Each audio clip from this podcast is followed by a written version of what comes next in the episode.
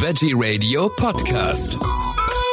Am Mikrofon ist Michael Kiesewetter. Ich freue mich jetzt auf die Autorin zu Ivan. Sie hat das Buch geschrieben Haltbar machen im Glas umdrehen. Herzlich willkommen, Frau Ivan.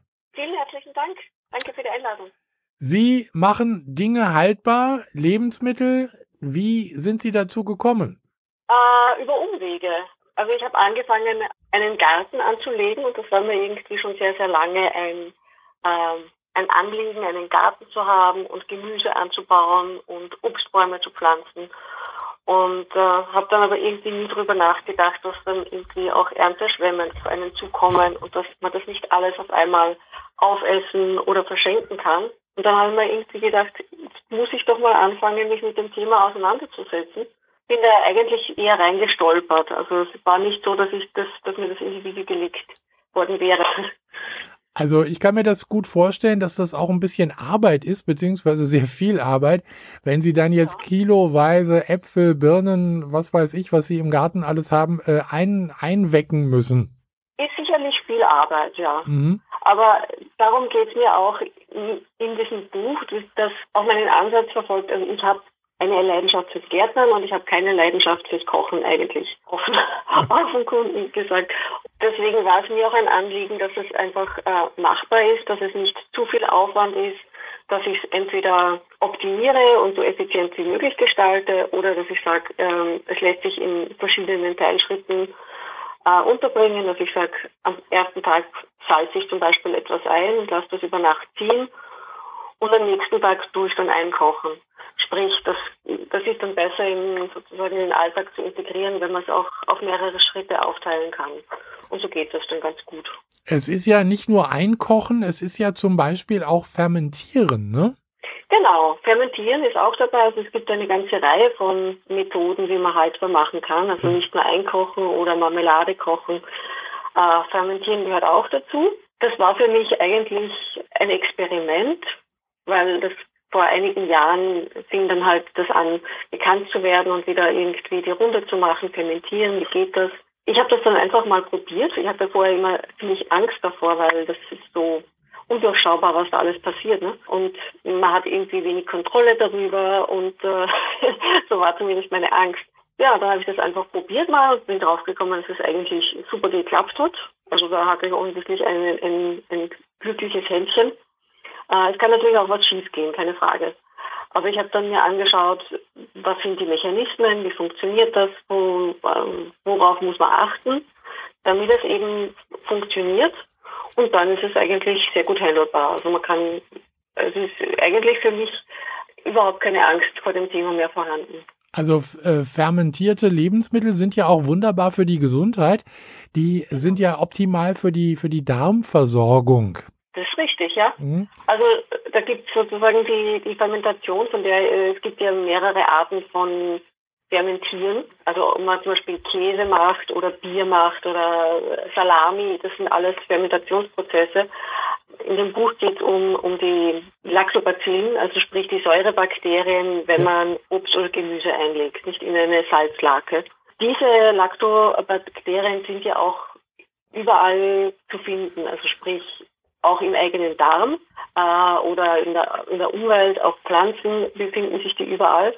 Und deswegen ist es auch für den Darm und für die Darmgesundheit eigentlich sehr, sehr gut, man festgestellt, dass man eben auch Fermentiertes zu sich nimmt.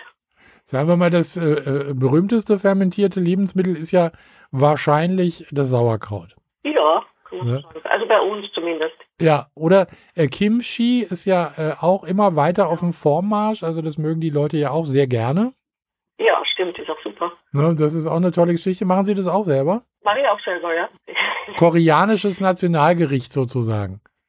Genau. Es gibt ein Rezept äh, in dem Buch auch drinnen und ich mache das, also es gibt ja für das Originalrezept, äh, müsste man diesen original koreanischen Chili verwenden. Okay.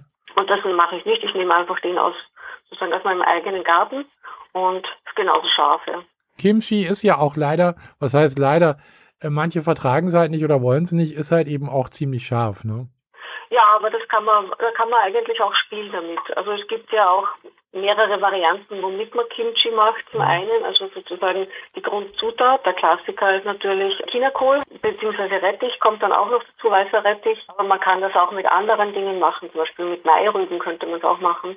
Also, also zum Beispiel von den Grunddaten her kann man da ein bisschen spielen. Und man kann genauso gut mit den Gewürzen spielen. Also beispielsweise ist es ja so, dass Fischsoße äh, auch klassischerweise dazu kommt. Das muss man aber nicht verwenden. Man kann zum Beispiel auch Sojasauce verwenden oder Miso. Also man kann die vegane Variante dann auch herstellen. Genau. Also Sie sind gut ausgerüstet, auch für eventuelle, ich sage jetzt mal Stromausfälle oder was auch immer wir erwarten können. Äh, Sie haben eine, eine gut gefüllte Speisekammer.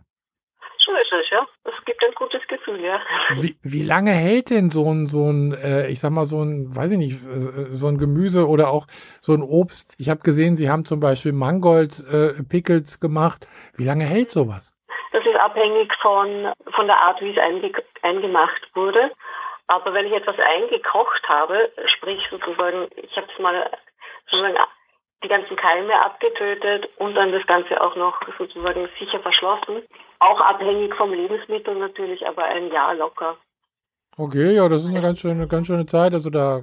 Ja, also wir, wir leben noch immer, also abhängig von, von der Ernte gibt es dann halt zum Beispiel Jahre, wo Tomatensauce bei uns irgendwie ist nichts da, womit man Tomatensauce machen könnte. Und dann ja. gibt es Jahre, da hält das zwei Jahre locker. Also ja. wir essen auch noch, wir haben jetzt heuer noch von 2020 die letzten Gläser geöffnet. Von was haben Sie am meisten im Moment in Ihrer Speisekammer?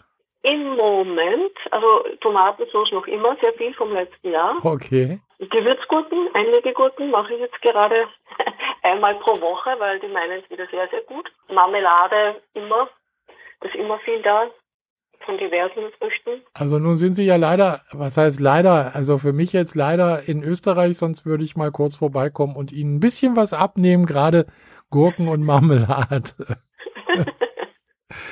ja, tja, schade. Ich fand das Buch auf alle Fälle toll und äh, bin da auch jetzt ein ganzes Stück weiter. Deswegen wollte ich das unseren Hörern nicht vorenthalten. Dieses Buch ist erschienen im Löwenzahn Verlag in Österreich und gibt's natürlich überall da, wo es Bücher gibt. Zu Ivan haltbar machen im Glas umdrehen. Frau Ivan, vielen Dank für diese Informationen. Vielen herzlichen Dank. Alles Gute und bis zum nächsten Mal. Dankeschön. Danke Ihnen. Danke. Auch.